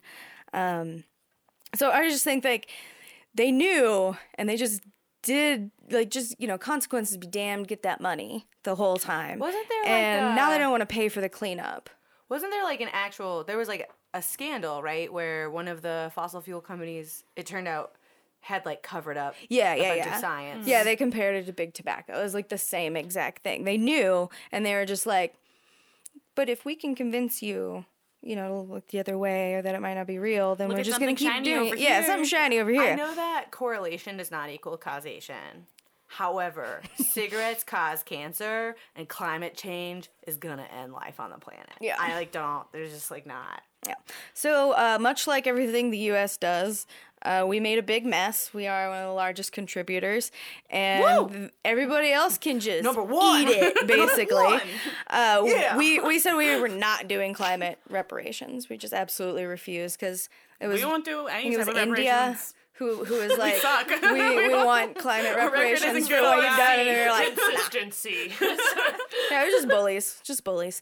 Anyway, so I, I feel like this is this is gonna be a problem in the near future. Like, obviously, what's happening is with Russia weakened our democracy. Uh, you know China's taking control and could really weaken our economy and I don't really think the current administration can handle like quite a swoop, you know? So I think and I think it's funny that Americans are always like thinking about what they would do if we got invaded, you know, like you know, it's like in rural like places they're always like, oh, I'll stand and fight for my country. There was boots on the ground. Like, Bubba, get your guns, the commies are coming. They can't fucking wait, but they also don't understand that uh, chemicals, drones, satellites, bio warfare, and mercenaries kind of change how how America would be like invaded. So uh, I don't know if they make uh, guns for viruses, but um, good luck. Good luck shooting at the virus. Just a thought, rednecks. Just a thought. Uh, in conclusion, it's not that bad. Their Is- privatized healthcare will take care of them. It's fine. Yeah, it's fine. Yeah, exactly. But like Alaska's gonna love having armadillos. Oh, Maybe Alaskan it's not- armadillo they're just gonna float over. It's just like It's a bear, just and a maybe not that an bad. armadillo. They're just gonna keep heading. You know, hopefully none of them have had a DUI, so they can get through Canada and like they're Yeah. just So, in conclusion, it's not that bad is a marketed ploy to make you doubt what'll happen until it's too late, and then you can't hold them accountable And something interesting to add on to that is like it's not that bad for you. for you. Or for yeah, me. like other people You know, yeah. are It's hard to already disconnect. suff like hella suffering.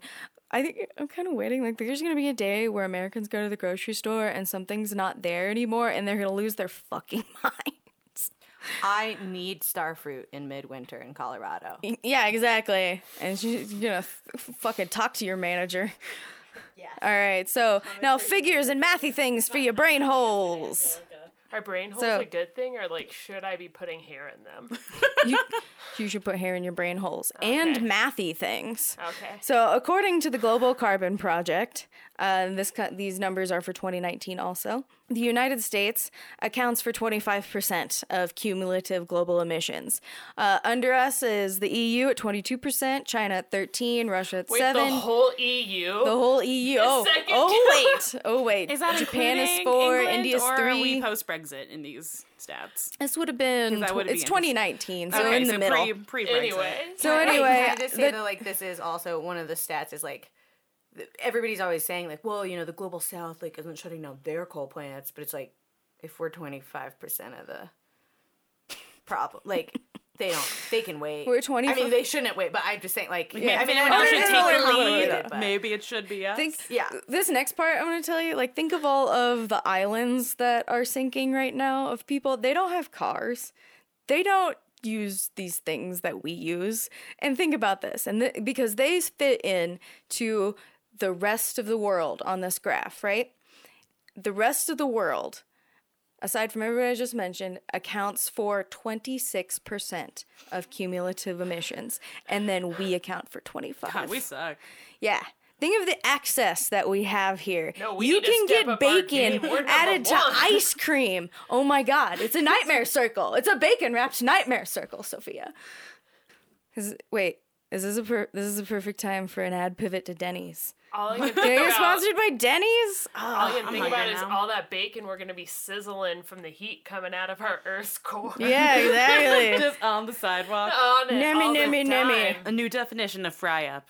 All right, now and now I bring it. Sorry. Well, I just with those percentages, right? It, not only does it mean that we have like a very polluting heavy sort of situation, but it also means that we're probably not investing as quickly into new, better technologies like home efficiency, electric vehicles, renewables, whatever, Yeah. right? So like we're gonna get behind. Like if you just look economically, right? Like we're just if if th- that's how high our emissions are, like we are not invested in the right stuff, and we are going to be. We will be like behind the technology, So the fucked. education, the economy of the entire globe. You can't is rem- gonna move forward without mm-hmm. us. Like you can't remain on top if you don't educate people and in, and, innovate. and innovate and put into infrastructure. You just don't. Okay, so this brings us to the last argument that we're gonna cover. Could it be good? Is this a good thing? So I'm gonna ask: Are any of you religious? Meh. Meh. Do you know anything about Christianity or Judaism? Ba- basics. I went vague? to a Catholic school, went to a Catholic so school? I'll be the spokesperson for this, as my parents said, you are our Catholic representative. so uh, Do you know mainly liberal Christians who are like down with women's choice and inclusive marriage? You know Yeah, mostly like Mandy Moore and hippie school. Saved. no, I went to a lady hippie school Lady hippie school. Okay, I, I feel like I unfortunately with know Tyra mostly Banks. Well, not- Mandy's. I wasn't there, but Yeah. I I would, would say I know both types of Both? religious people. That's good. Okay, okay. I know mostly Mandy's too. So, based on everything that I've read from the Bible about this, the Bible says that everything is God's, but earth was a gift to humans from God. But God doesn't come down here much. He lives upstairs. He works the night shift. You get it. It's like you Uh, gotta we clean hardly before ever your see parents them. come over. Yeah, You know what I mean? Like, yeah. you should get You're your living earth in a split level God's gonna- duplex with the Creator. Get your shit together. clean before your parents come over. Yeah. Uh, so, um, anyway, we're supposed to be taking care of this place, but instead we just toss that part aside and go with a very important, well used Bible quote God blessed them and said unto them, Be fruitful and increase in number, fill the earth and subdue it. Rule over the fish of the sea and the birds of the sky, and over every living creature that moves on the ground. That's such like masculine conquering language. I know, right? It's Genesis Rule 128. over everything. Yeah. yeah. Conquer. completely glossing over Numbers 35, 33 through 34, which says, You shall not pollute the land in which you live. The blood pollutes the land, and there's no atonement that can be made for the land for the blood that is shed in it, except by the blood of the one who shed it. So basically uh, you're gonna get that return to you if you if you defile the planet. Um, and it goes on to say you should not defile the land in which you live in the midst of which i dwell for i the lord dwell in the midst of the people of israel. So in other words i live here too you assholes. You can't just throw pizza boxes in the ocean Pizza boxes are coated in PFAS, just in case anyone was wondering. coated in what PFAS. If you're not already worried about the PFAS? PFAS in your blood, there's no reason to not to be worried because it's already there. I, I, But you know it's what? bad. I Great. don't. You know what? I don't want to know anymore because I already don't sleep well. Okay, so one more gross thing I want to add about uh, the population thing I just want to be. Oh, yeah, I want to be like really clear. So what you're saying is that the Bible says to be good to the planet. the Bible says to be good to the planet. I have a really lovely friend who is a minister or pastor. I don't mm-hmm. know what he actually calls himself. Like I don't know exactly, but he he like loves to show up at environmental events and talk about how we're stewards of the earth, right? Which is God again like God's gonna show up if God because he's that's the whole thing, right? Is- Yeah, no, no, no. I'm, I'm Okay. I, w- I will go over that Great. actually. I just Great wanted to make really sure that we were being very clear that like this is not really an anti-Bible sentiment. It's a, this is a pro-Bible sentiment. If anything. Yeah, actually, it's more like a your what is in your Bible and who your political like leanings are don't actually match up. But but we're we're getting there. So one of the things I came across, and I feel like I come across this too often and disgusts me, is how we talk about population, family planning, and abortion in contexts of rivalries between states and religions. So let me give you uh, some examples taken from an article I'm about to explain. Uh, it's not from here, but um, you'll get the idea. So the first one is if we have large family, if we don't have large families, the Arabs will overwhelm us demographically. And the second is technology and economics provide the solutions to dilemmas posed by growing population. These examples come from Israel, and this was published in an article from the Schechter Institutes, an Israeli college. Uh, they are in response to Dr. Alon Tal, a leading environmentalist in Israel, who says that be fruitful and multiply should mean be fruitful and diversify. His argument is that the area is already too overpopulated and, like, also kind of a war zone. It is not uh, out of the realm of possibilities for someone to be like, maybe not the greatest place for like lots of babies. Those are just like the first argument's just like you're racist. Yeah. Like that's Yeah, that's exactly what it is. So, talking about that one, if we don't have large families, the Arabs will overwhelm us demographically. Uh, states play demographic games with the lives of women all over the world. Uh, they decide what people will be born and who will stop breeding, and all of this is pretty disgusting. And while we, we like to cast a lot of blame, uh, if we just gave women the the like their own options for family planning, this problem takes care of itself. Uh, I, I'm not going to cite that because I think the first place I ever read that was an environmental textbook. Read it cover to cover because it was just great. Right, I mean, I but wanna- like that's just a that's another fact. I'm not going to argue with Cause, people about. yeah, because I also want to throw out like sometimes people are like, well, if we control That, oh, we don't all want to have 14 kids? Well, what? I just mean This like, is just some patriarchal bullshit. yeah, it's just some patriarchal Well, bullshit. an, like an element choo- of it is. Well, but Yeah. the other the other thing that happens that I want to like throw some caution out there about making sure that the argument is clear, right? Is like your point is like if you just let people be educated and have healthcare Yeah. access, they can Yeah, if you it just will let take care of people choose. because there also it is bizarre how many questions I have got about like why aren't we pro population control as a climate Mm-hmm. thing? because I mean, so I, that's why I just want to be really clear because this is actually like a much more common And how many of those thread pe- like there's so many people who are like pro population control and then also consider themselves pro life and I'm like so you just want to murder living people that's what you're saying to me Well- because they they think that certain amounts of the population can just be disposed of. Well, these people are normally more in the like sterilization camp. Yeah. They're more eugenicists. And like when I say like that's eugenics, people are like, no, that's not true. And uh, but, No, but it is. eugenics so I just want to be really clear that like it is equally important Herbalife. that we allow people the choice to reproduce if that's what they want to do as it is to allow people the opportunity Yeah, to exactly. not. That it's about education and family planning choice. options over you just deciding Right. arbitrarily and that like what. environmentally oh, I'm talking about freedom. best. I'm talking about freedom. Yeah, no, you Okay. are talking about like that's like legit. Like, so I just I want to be clear because I think i- it just it just comes up a lot more than you think. Like right here in Oh, Colorado. I- I'm so sure. I'm so sure because of what I'm about to read you. Um, so, in case anyone thinks that because I cited Israel here that this is an Eastern thing, first of all, that's racist. Second of all, it's not. Uh, it is absolutely also an American thing. Um, he- I'm going to quote from you now America's own swamp monster turned Russian handbag, Steve King, who said, Wilders talking about a critic. Wilders understands that the culture and demographics are our destiny. We can't restore our civilization with someone else's babies. And when questioned uh, on this, he said, I meant what I said. You cannot rebuild your civilization with someone else's babies. You've got to keep your birth rate up. And you know that you need to teach your children your values. And in doing so, then you can grow your population and you can strengthen your culture. You can strengthen your way of life. And that's not happening in the West, in any of Western, excuse me, in any of the Western European countries. France comes closest to having a birth rate that's replacement rate.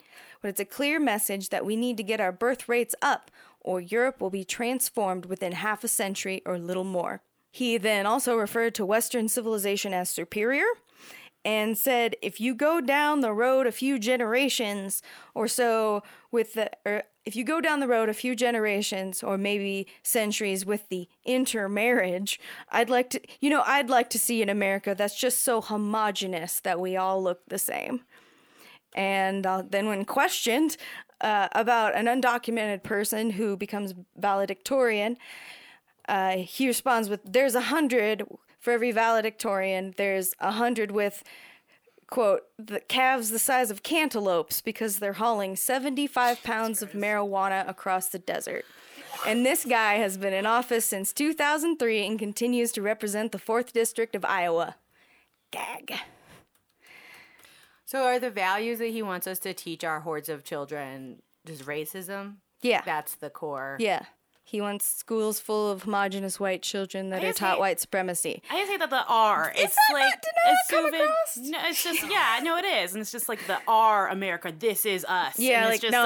like such white supremacist colonial bullshit, and it's bullshit. just and it's also been just here about five minutes so intertwined with the patriarchy. definitely not Keeping women in their place, Not our and like it's just it's all fucking stupid Yeah. I do- nonsense I do from wanna make- tiny men who want power. Yeah, I mean, I want to make a pitch that that's why like any good politics is intersectional politics. Yeah. because like because otherwise you end up with this guy Exactly. gaining followers And like yeah. that guy, honestly, I could see the world. I don't. He probably doesn't have good votes on the environment, but occasionally you have people like that who then take great votes on like a climate thing or renewable energy thing or whatever, and it's like that's not like a transition enough. thing. Yeah. Yeah. Okay, so now an anecdote, like a short anecdote from our producer. So where Chris used to work, I'd go outside for a break and uh, shoot the shit with this guy who'd also come out for breaks at the same place and, you know, like have a cigarette, whatever. And Chris brings up that it's nice in the last election that like more minorities and women got into office. And this guy says that this is going to be bad for white people and that we should expect race wars and we got to stay in power to stay Why alive. is there like something that women and people of color might be trying to get back at? And they're still for? not Oh, no, he represented at basically admitted population the levels. atrocities of whiteness and that white people will pay Is- if is minorities is it- It's like power why we over want to educate slaves. Yeah, because like- we knew that they had a lot to be upset Yeah, about. that's Yeah, exactly. where it's like, came oh, is it, is it is it like not good to not be in the majority of control of politics in this country for some reason? Is that not a pleasant thing? Is that scary for you? And we're still not at population levels. We are still underrepresented. Yeah. It's Yeah. like it's this is just you're just fucking racist. Yeah. Ah. According to the Pew Research, according to Pew Research, millennials are more racially diverse, less likely to have more many children, and far more educated than any previous generation. There are 73 million millennials. Uh, we're the largest living adult demographic. Gen Zers, those born 1996, ages 7 to 22 for this analysis, are on track to be the best educated and most gen- and most diverse generation yet. Nearly half are not white. And then you combine that with 32 Coming million, his- 32 million Hispanic voters, 30 million black voters, and 44 million immigrants, and you have a whole lot of scared white people. It's just like wait, wait, wait, I had like a thought that I wanted to capture. Fuck, all right, come back to me. Okay, moving on from that horrifying mess to an even more horrifying mess. Uh, so at the beginning, at the beginning of this podcast, I I had a personal anecdote about hearing about climate change at church and hearing as a preteen at church and just hearing people talk about it in that context. So I'm going to read to you uh, abstract from the Bulletin of Atomic Scientists, tur- circa 2015. Uh, those are the people who count down the clock, how close we are to, to doom. Those, those guys. Anyway, I, I, think Parks and Rec did it best with the with their Doom dares when they would just like change the date every single time, and she's like, Yeah. "The park isn't available on the 24th." He's like, "Oh, my math is off. It's the Yeah, yeah, 28th." Yeah. So uh, this article is very informative, and I, I- it'll be on our site's page. You can uh, read it. Article is by Bernard Daley Zaleha and Andrew Szasz. So quote. American Christians have become increasingly polarized on issues of climate change and environmental regulation. In recent years, mainline Protestant denominations and the Roman Catholic Church have made explicit declarations of support for global climate action. Prominent Southern Baptists and other evangelical Protestants, on the other hand, have issued statements that are strikingly similar to the talking points of chin scratch secular climate skeptics and have attempted to stamp out green efforts within their own ranks. An analysis of resolutions and campaigns by evangelicals over the past 40 years show that anti-environmentalism within conservative Christianity stems from fears that stewardship of the earth, uh, God's creation, is drifting towards neo pagan nature worship. Yes. Witchcraft! In other words, they're afraid that if we'll love the earth too much and then we'll and then we'll be witches. I know. Okay. So Wouldn't back that be amazing? If Wouldn't not that here be- for it. I'm really like kind of for that one. Yeah. like if you just like commune with the forest hard enough, you Yeah. get powers. It's Very You're just outlandery. like, oh, and then you know things. Can You I just know, touch like upon? trees I thought about that recently. Just to like, sorry, to touch upon something. Uh, just like that weird like American exceptionalism and individualism, right? Like we were talking about it at work in connection to the anti-vax movement. How like there's so much pressure on people to be parents, and there's so much like pressure that you control everything that happens to your kid. That like the whole anti-vax movement is a really weird point of like pride and like you like a really individ- weird crossover about like how you are as a parent and your values and how good you are at Yeah. it. So I feel like Christianity and climate is a little bit like that because especially here in America, just like we've kind of we built these cultures, especially just like Protestantism and like Calvinism when the like you know people colonize stuff. Just like this is based upon that like you are good, you are right, you are doing these things that make you worthy of something, so you are inherently like you are better because of your Yeah. Christianity and your Christian behavior. Yeah. So like that combined with that same you can get real notion and like white feel like God's supremacy. behind you. Yeah, and it just gets like a wonderful rest, a horrible, wonderful recipe to be radicalized mm-hmm. a little mm-hmm. bit. Any additional thoughts on that? Oh, it goes That's on a to soapbox mention. that I like to bring up sometimes. I like it. I like your soapbox. Well, and I think what's really unfortunate about that too, right, is that like in the best of cases, religion builds community and Mm-hmm. it gives people a larger like amount of people to have empathy with. But then in the worst cases, it does that. It does and this, Like creates- yeah. Stranger Things, Demogorgon, poison. Just right like yeah. yeah rather than like what it could be where and like i think that there's like some good examples of it right where there are essentially congregations where they're like building each other up to be better. Um and, but it just it can work uh, any group of people right can like work either way. Like, Yeah, the honestly, I didn't look at the Church of the Flying Spaghetti Monsters stance on climate change, but I I feel like there might be good things. do you think scientologists are Oh God, I don't even want. to... If I say something, I mean, if the other we're gonna planets have are warming, someone they're gonna outside be my door. Let's not do that that. you- okay, so the ne- the other thing that keeps them trying to steer their their community members away from environmentalism is also that they have very apocalyptic beliefs about the end of times, and that it is kind of pointless to worry about global warming. It's almost like a condition of your faith. So, as the climate crisis deepens, the moral authority of Christian leaders and organizations may play a decisive role in, sw- in swaying public policy towards or away from action to mitigate global warming. Uh, that that's just like finishing the quote, but uh, it's interesting that the so these people are a powerful voting demographic, and they come into play um, as as kind of the chin scratchy chin scratches. So we keep in mind here that people who consider themselves true believers can get pretty literal when they want to, and some of them actually believe in angels, demons, and the devil, and think these things are real and not a metaphor, or um, you know, not a, a way of of policing yourself, but like actual beings. Um, I remember a time in in high school when I we were on I was in an elevator with my church friends, and when the elevator opened, I went by the power of Ra, just like as a joke. Prince and of Egypt. They, yeah, Prince of Egypt, and they yelled at me and told me I was going to hell for invoking an Egyptian god. And I was just, I mean, even then I was just like, but he's not real. like it's just, they, he made him up. Anyway, Lynn Townsend White Jr., an American historian who's quoted in this, uh, is a professor of medieval history at Princeton from 1937 to 30, or 33 to 37, and Stanford from 37 to 43. Uh, also president of Mills College, Oakland from 1943 to 1958, um, and a professor at the University of California, Los Angeles from 1958 until 87, or so saith his Wikipedia page. I'm just trying to give you an idea of the dude's credentials because he's he's uh, he's the one being quoted in the the Bulletin of Atomic Scientists. So he wrote a famous essay on religion environmentalism called "The Root the Historical Roots of Our Ecological Crisis" in 1967. It was controversial because it directly pointed the finger at Christianity for mass degradation of the environment. A quote from this controversial article is made in the Bulletin of Atomic Scientists. Quote, especially in its Western form, Christianity is the most anthropocentric religion the world has ever seen. The bulletin lays out the difference between Christian sects in America, um, where the li- and the, the lines that are deeply drawn between Christian mainliners overseas and Catholics, uh, which generally support the Green Movement.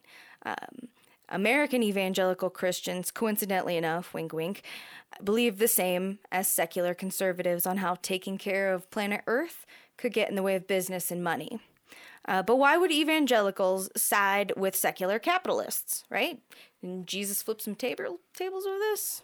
Yeah, anybody remember that? Okay. Um, so just a little little Bible study for us for context. Jesus did not care about money.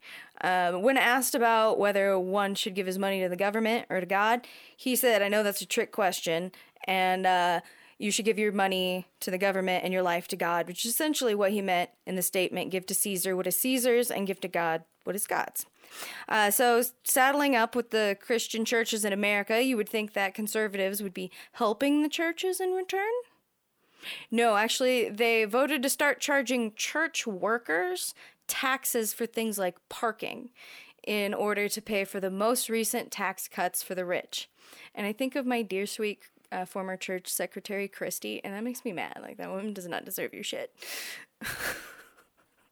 The Anyway. Tax Cuts and Jobs Act was just Yeah, and I kind of wonder flaming piece of garbage. does that mean that like Joel Osteen has to pay taxes on parking his jet because he has a jet? It absolutely does not mean that. Yeah, I doubt it. Yeah. But probably doesn't pay any. He probably gets money back from the government to Yeah. subsidize his jet. But Anyway, dear to the Christians- prosperity doctrine, if he was taxed, he'll just pray like that extra little bit harder to like get the wealth to cover it. Yeah, Christians make strange bedfellows with Republicans. There's just two different Jesuses. Join us for another episode, Republican Jesus. Yeah. Sounds like a nightmare. I mean, I'm gonna. I'm sure I'm gonna get hate mail for that. Okay. Another reason Christians have less concern for the environment comes from the original ideas that after Christ ascended, the followers only had a short time to wait to be delivered by God. Except the short wait turned into 2,000 years. And the bulletin reads. The end of times concept requires historical explanation. The early communities that formed after Jesus' execution at the hands of Rome expected imminent supernatural deliverance through divine intervention. Sorry, imminent supernatural deliverance through divine intervention. Uh, the Apostle Paul expected to see this in his lifetime, and within expected deliverance, worldly affairs would be set right by God, and the righteous would be resurrected, and there would be expe- and they would experience eternal life here on earth. These early communities, inspired by Jesus but not yet called Christians, would not occur until 112 CE, were incorporated by then existing apocalyptic expectations in Judaism that emerged around the time of the Maccabean revolt in 160s BCE. Uh, New Testament scholar Bert, excuse me, Bart Ehrman calls this horizontal dualism because both periods occur on earth. There is a past ruled by wickedness that is brought to a divine and supernatural end following an everlasting reign of divine righteousness. And this type of dualism persisted for two centuries, uh, but you know, non-occurrence, like the apocalypse didn't happen, so it, some communities began to embrace a, a new vertical model of heaven above us and hell below us and earth in the middle. So life on this planet was irredeemable, and God's ultimate triumph would occur by receiving the righteous into heaven and committing the wicked to hell. And earth became a stage on which each individual's eternal fate, either heaven or hell, is determined. So, in other words, they're pretty happy all the sinners are going to pay and they're going to go live it up in heaven. Um, I think it's interesting that you brought up that you feel that the Christians that you know probably wouldn't want you to get like apocalypsed. Yeah. That's nice. Well, I am a firm believer that personal connection is like the The tether to the ground. yeah. It's just like it's how Tether to to solve all reality. problems. Yeah. Yeah, because I think some of it, right? Even corporate greed, it's just like it's so separate from the human, so that you just like I don't think that the folks who are making those decisions totally actually feel and understand the repercussions of those decisions. Like they're just No, no, no. It just sounds money. nice. Like we Yeah. pointed out earlier. Just like sounds good is good. I love Jesus, don't you? right? Yeah. So, um, this also quotes a study from 2014 from the Public Religion Research Institute that almost half of Americans thought that the recent environmental turmoil was a sign of the end of times. And this number shot up to 77 motherfucking percent when asked of white evangelicals. Yeah, just think about that. The bulletin also describes the book, the Left Behind book series by Tim LaHaye and Jerry B. Jenkins as an inspiration for Christian apocalypse seekers, like the Turner Diary for Christio apocalypsters. Uh, this perpetuated the idea that because people will either be in hell being punished or be in eternal life on revamped Earth, what's the point of caring about climate change? A study cited by the Bulletin points out that expectation of an imminent apocalypse among conservative American Christians is directly tied to decreased environmental concern. Uh, this comes from Barker and Bearce 2013. So, as an ex Christian, how serious do I think they are about this? And I guess Sophia and I would have con- conflicting ideas about what to expect. But I've seen, you know, like mothers abandon their own kids because they believe that the Bible tells them their children are abominations. Um, I've known women who stayed in marriages until their husbands killed them because Christianity said it was a, a, divorce was a sin, and historically Christianity has been used to justify burning people alive, torture, genocide, slavery, and so on. So I think that the people who want this to happen are pretty pretty serious about letting us burn. I think they'll roast their marshmallows on our corpses. Bless your heart. They'll pray for you. Hate the sinner, love the sin. You know. Oh, I mean, it's just really. I don't think I'm going to be able to unravel that in this particular moment. Like, unless we have another seven hours. No, you just. You're looking at me like I got the. I don't. The, you know, my. You my just gave me a look. That, I thought you might want to say something, and if it's just well, like. The I mental revolt that makes sense. No, I just I think that like right to uh, point out the problematic history of the way that the institution of religion has been used to like thwart regular people um, and oppress people is like definitely true but i also think th- to like to like recognize that something like what 90% of the united states identifies as some type of christian right? Like it just like yeah so no then, i think these people should know how they're being played yeah, no, I, I just like. I, yeah, I'm with you on board. Like, I don't think most people want to watch everybody burn, but there are people who want that, right? And they're gonna use no, and so that's true, and. I don't disagree. Like, you get gaslighted with that kind of stuff, but yeah, I'm not just, trying to point out like I'm that these to the, people like, like, that Christians are bad. My my point is that Christianity is being co-opted for a really fucked up Right. agenda. Yeah. And I've seen too many Christians be like, "Oh, I believe and I'm a Republican and blah blah blah." And I was just like, as we'll go into in Republican Jesus, like those are two different things. And, and it's been marketed that way, and we'll go into it in that way. Anyway, um, again from the bulletin, according to the study published in two, 2006, one fifth of Americans believe Jesus will return in their lifetimes. Uh, that's the Pew Research Center, 2006. Signs of the apocalypse strain with conservative Protestantism pop up in various ways. A Baptist church near Boise, Idaho produced this bumper sticker Forget save the earth. What about your soul? And the earth is going to burn. What about you? A Christian bookseller sold bumper bumper stickers and T-shirts emblazoned with global war- emblazoned with global warming is nothing next to eternal burning. Jews. The next maddening summary I'm about to give you is so pathetically predictable, it may cause brain bleeding, and I have to give our disclaimer here.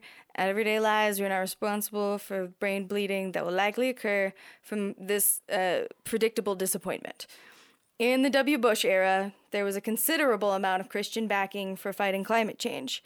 Uh, it was gaining momentum under the idea that it was the duty of Christians to care for God's creation, not take it for granted, like like we talked about earlier. Pretty, you know, seems pretty logical. Sky Daddy gives you a place to live, take care of it. But then the worst thing in too spicy for your your mayo's too spicy America happened. Barack Obama. Immediately upon the advancement of his administration, secular conservatives sought to arm themselves with a powerful voting ally once more the Christian evangelicals. And Nope. also actual guns. Didn't Gona and your truck go, up after? yeah, exactly. Notably, Southern Baptists. Between 2007 and 2010, conservatives adopted their position of non cooperation with the Obama administration and hardline vetted all of their members. According to democracy, democracyjournal.org, this campaign was carried out by a network of conservative think tanks, conservative media sources, and the emergent Tea Party. The primary target of this anti Obama crusade was stopping health care reform. But it's also but it also included concerted effort to oppose climate action as another example of the administration's alleged big government tyranny. The, cons- the conservative counter campaign reached out directly to Republican grassroots through Fox News and other partisan media outlets, uh, television and radio ads, and this created a real threat of primary challenges for for the right for Republicans like Lindsey Graham, who had previously been a champion for climate action. Opposition to climate action also became part of the rising Tea Party movement. And because elected officials could no longer support climate change legislation without being branded as traitors, during the Obama administration, policy attitudes on climate change actually swung backwards. Public opinion polls show that conservative voters were more opposed to climate action at the end of 2011 than they were in 2001. So, and we're almost done. And I want to thank you guys for really hanging on here. I know that the it's daunting and maddening, and I'm sorry if your brains are bleeding. I have towels if you needs from the bl- from the bloods. Okay. just gonna listen to that Kevin Costner Just song. wanna You'll just- Kevin you'll bounce Costner again. back. Yeah, or it'll just like speed it up, you know, like Oh God. Play it backwards, see what it says. I'm sure it's terrible.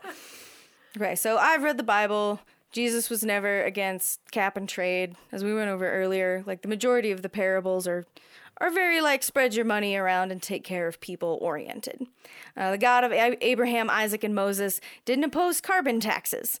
Uh, the Alpha and Omega, the beginning and the end, did not quibble about the nuance of the free market. So where did all of these this religious fervor against environmentalism gain ground with these people? And I think there are two facts Can I, mentioned. can I just say, like, Which- the idea of a god that's that petty? It I know just, like, blows my mind. I know it's so funny. Like, isn't he in charge of the universe? Yeah, like the whole everything. magical universe, and he's like up in your business about income tax. I just don't No. think Yeah. so.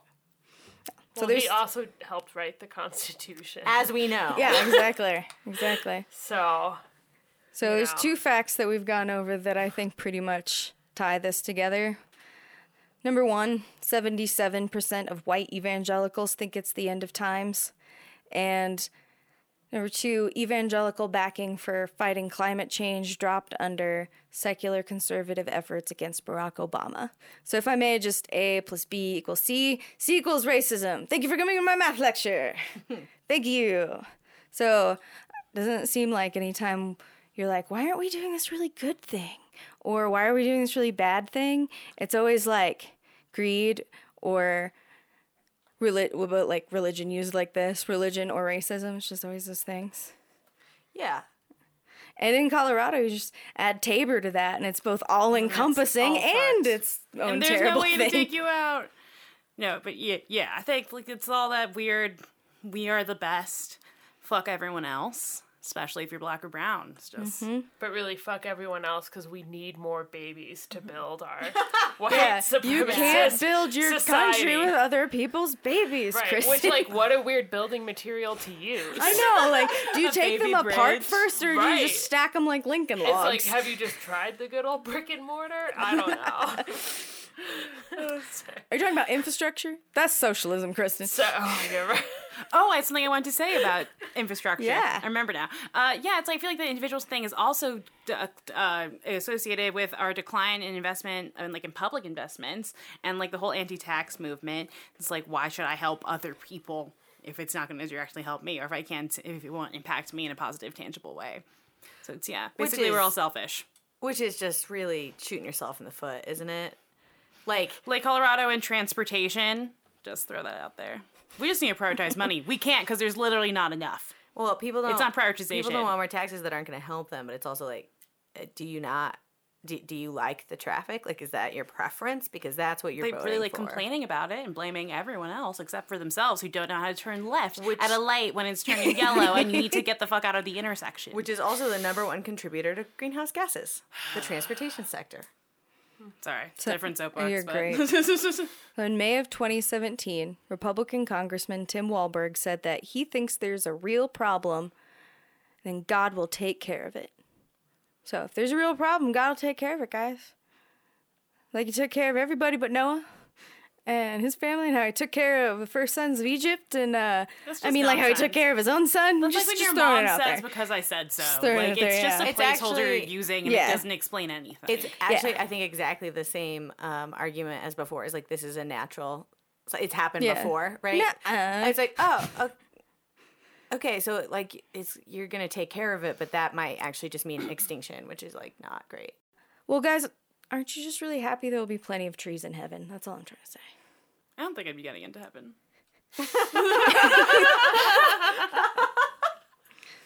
so I know. Thank you for coming to my show.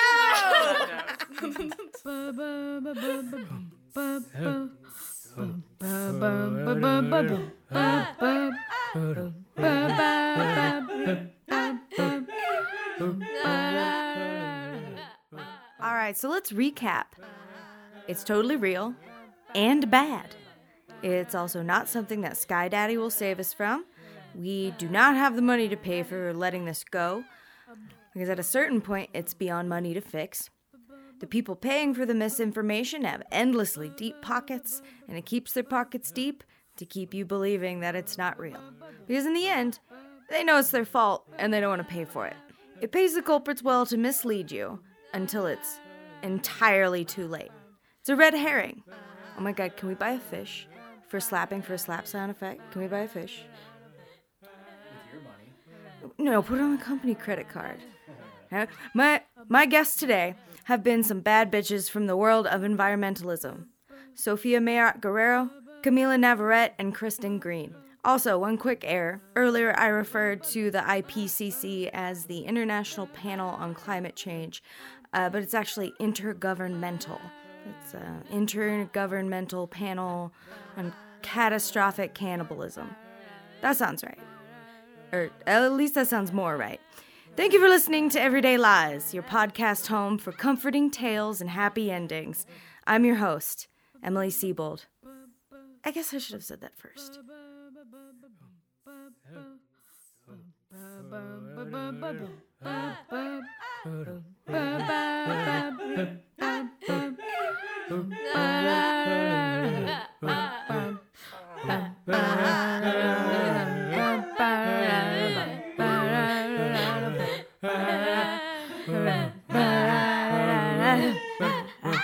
um,